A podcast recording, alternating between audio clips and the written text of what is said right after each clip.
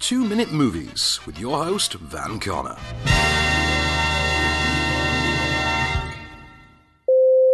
Let's get real on the X Men movie franchise, shall we? One was good, two was great. Last Stand is abysmal. Origins Wolverine was ghastly. First Class was great. The Wolverine was decent. Days of Future Past, great. Deadpool and Deadpool 2, rock. Apocalypse was dull. Logan's a masterpiece. And Dark Phoenix is one of the worst temples of recent years. The idea then that another one of these, having sat on a shelf waiting for reshoots for the last three years and then dumped out during a global pandemic, could be any good is the Everest of optimism. So it's hardly surprising that New Mutants is every bit as terrible as that description would have you expect. Intended to be retooled to cash in on the popularity of It Chapter 1, New Mutants serves as the franchise's would be horror offshoot for teens, employing zeitgeisty casting such as Stranger Things as Charlie Heaton, The Witch and Split's Anya Taylor Joy, and Game of Thrones standout Maisie Williams, who comprise three fifths of the residents of an asylum for recently emerged mutants, hence the clever title, as they learn to garner and safely maintain their potentially devastating powers. Before they can make much headway in that department, however, the group find themselves set upon by malevolent otherworldly forces, and if there's more to it than that, you'll need to ask somebody else because by the time they actually get around to that, 37 minutes before the end of a 94 minute movie featuring six characters in a single confined location, I'd begun to suspect the moist sensation on my neck was in fact my brain bleeding out of my ears from boredom, having already at that point been subjected to just under an hour of tedious teenage sniping, and dialogue I suspect was meant to be witty but really just comes across as reductive and occasionally rather hatefully racist. Said script is the responsibility of phoning it in director Josh Boone and former Jackass cameraman, no, really, Knate Lee, who managed to pen a tale only marginally duller than the visual palette used to actually tell it. It's exceptionally mundane, emphatically numbing, and about the only positive you can take in its favour is that it includes a rare for the genre LGBT element you'll wish had been featured in a different or just better movie altogether. Allegedly, a contract stipulation somewhere in the Disney Fox merger mandated that this former Fox project be given a theatrical release. One assumes as an attempt at poisoning the well by some disgruntled former Fox exec. Two out of ten, purely because I never expected it to actually see the light of day. Let the fact that it's opening during a pandemic tell you all you need, but let the reality that this yo-yoing franchise is finally at an end wash over you as a form of sweet relief.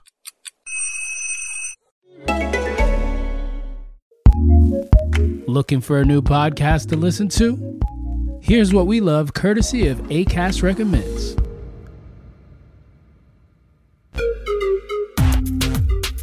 Hey there, this is Imara Jones. I'm a black trans woman, a journalist, and a storyteller. With all my heart, I believe trans people telling our stories will save our lives. That's why I host the Translash podcast. You see, people just don't see us as human. Our stories are everywhere. We're being talked about, but not heard from. That's why you will hear trans people and our allies talk back about what matters. So come join us on this fun and insightful journey to learn and laugh and hear my shade. You can hear the Translash podcast every other Thursday.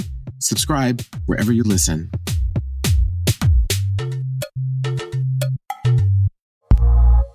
ACAST, ACAST recommends.